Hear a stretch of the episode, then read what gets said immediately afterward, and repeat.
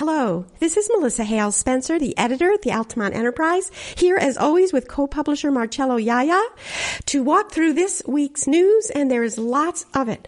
Our front page is dominated with this marvelous picture by H. Rose Schneider, who attended a public hearing at the Albany County Legislature on Tuesday, accompanying a story by Sean Mulkerrin.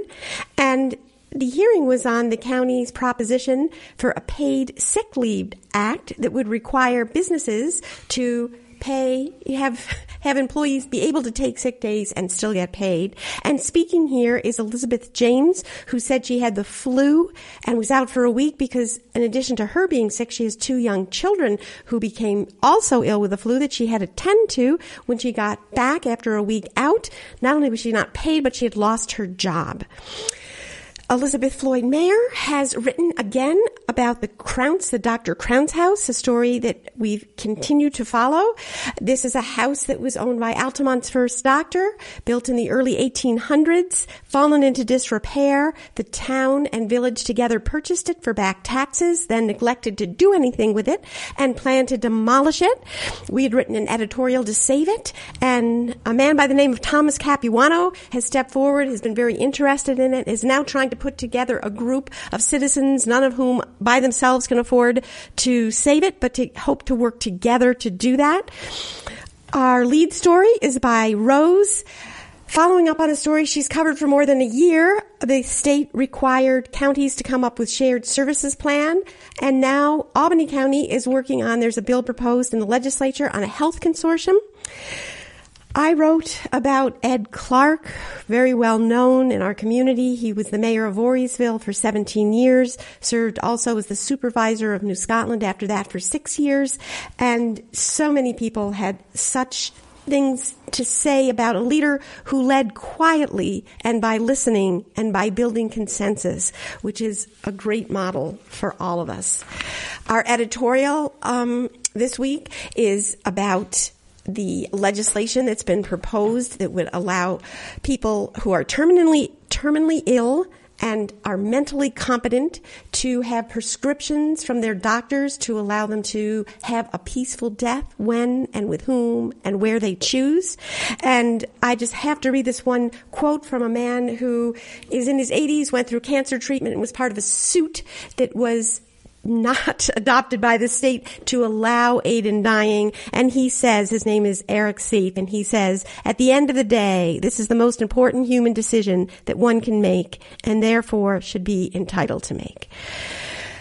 Our top letter this week is just a wonderful tribute to Ed Clark from Adam Greenberg, who knew him since he was a kid and writes about, from a kid's perspective, how cool he was, but then through his life, what cool came to mean.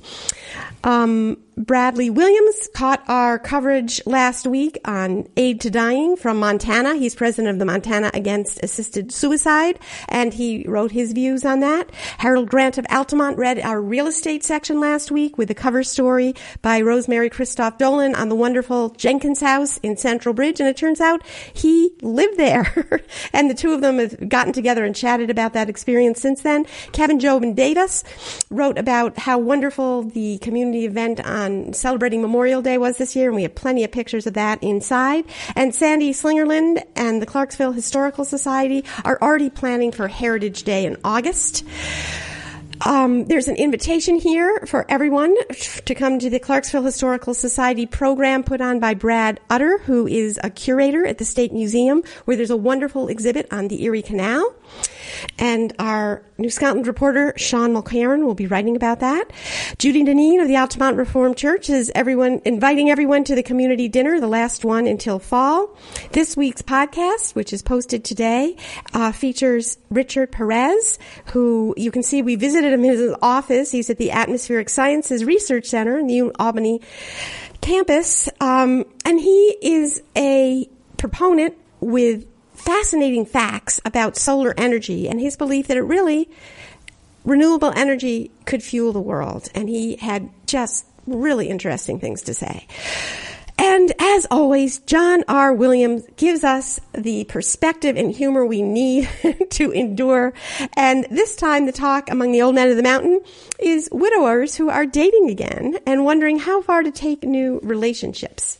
Rose has written about concerns in Rensselaerville about the dam that might or might not be leaking on Lake Myosotis. Here's a beautiful picture by Marcello of that lake and the Huyck preserve. And it provides the water for the hamlet, so they've decided to move ahead with at least an inspection to find out what needs might be there.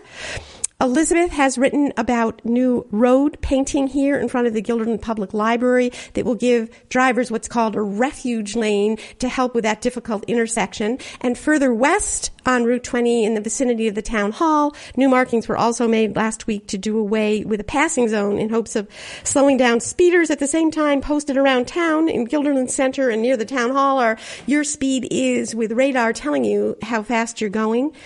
A very sad story here about John Lathrop. Uh, his body was found after a search at the Hannaquah Preserve.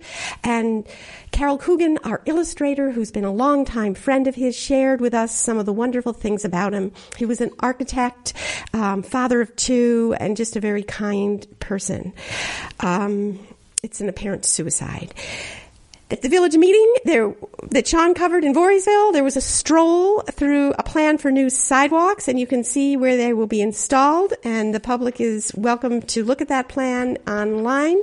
More on the Dr. Crounse house. Elizabeth looked into some of the things that the town and village together are not doing to market it. They haven't even cleared away the sumac in front, have, have put up a sign but haven't listed it with a real estate agent, haven't even listed it on the website. Um, perhaps, I'm not really sure, but perhaps have set a price for more than they paid 10 years ago and then neglected it. But she also looked at what Tom Capuano is doing with his group. They brought in the State Office of Historic Preservation that documented many of the features that were salvageable, and we sincerely hope someone will come to the rescue. Meanwhile, just down the road, Guilderland Center is valuing its history, selling, um, hoping people will come forward to buy banners that will be hung from utility poles and will feature various historic buildings. One of them featured here is the Freeman House. And this is a wonderful picture with a Library of Congress from the 1930s. Um, the, the house stands on the Route 146, which is running here, this part's been torn off with that wonderful original chimney, but this part remains pretty much as it was. Elizabeth has also written about a new market for farmers and crafters that's supposed to open in August at the Star Plaza on Route 20, and more from Sean on the say the um, paid sick leave bill. And here are some of the pictures Rose took of local people speaking out, all of them against the bill. This is Robert Abruzzi of Altamont Orchards, who just finds it would be too costly. Similarly, similarly, Susan Novotny, owner of the Book House of Stuyvesant Plaza, who urged the legislators to come and look at her books. And um, David Brown, the president of and CEO of the Capital District YMCA, who estimated for all of the area YMCA's it would cost up to $500,000 to pay for sick leave for workers. Sean has also written about a small business caucus that is just formed um, with the Albany County Legislature that's going to do a kind of report card on how friendly various legislators are towards business. It's been formed by Mark Grimm of Guilderland and as well as Chris Smith up in the Hill Towns. Uh, classified ads. If we don't have it, you don't need it. Lots of activities going on in our community, which you can read about in our calendar. And here are some spectacular Memorial Day pictures taken by Michael Koff. Voorheesville had a day-long celebration, starting um, with a parade and races and a barbecue at the firehouse, and at the end of the day, fireworks. The Grand Marshal was Joseph Albright, a World War II veteran, and we salute him brownies tossing candy to the crowds, flag waving, the Guilderland martial arts demonstrating as they march along how to kick a board into pieces, and the Voorheesville School's marching band mm, playing beautifully as they simultaneously march. The Hilltowns had a theme in Berne of never forget, ever honor, and they placed the memorial wreath in front of the memorial at the elementary school, and also had the Berne Knox Westerlo band playing songs. The parade then moved on to Knox, where the Pony Pals of 4-H, which had also been in the parade in Berne, were in Knox, and the Knox Nursery School.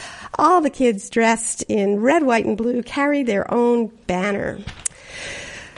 More from Rose on how um, the consortium would work. She talked at length to Tompkins County, which is where Ithaca is in the center of the state, and found out the savings would be greatest for the small towns such as New Scotland. And here is Doug, Le- Doug LaGrange looking with Sarah Kavanaugh at their books um, as they consider the savings, and that would apply to the small towns we cover, like the hill towns as well. More on Ed Clark, um, who was someone that shaped government in a very positive way, and um, those who loved him talk about how his legacy lives on.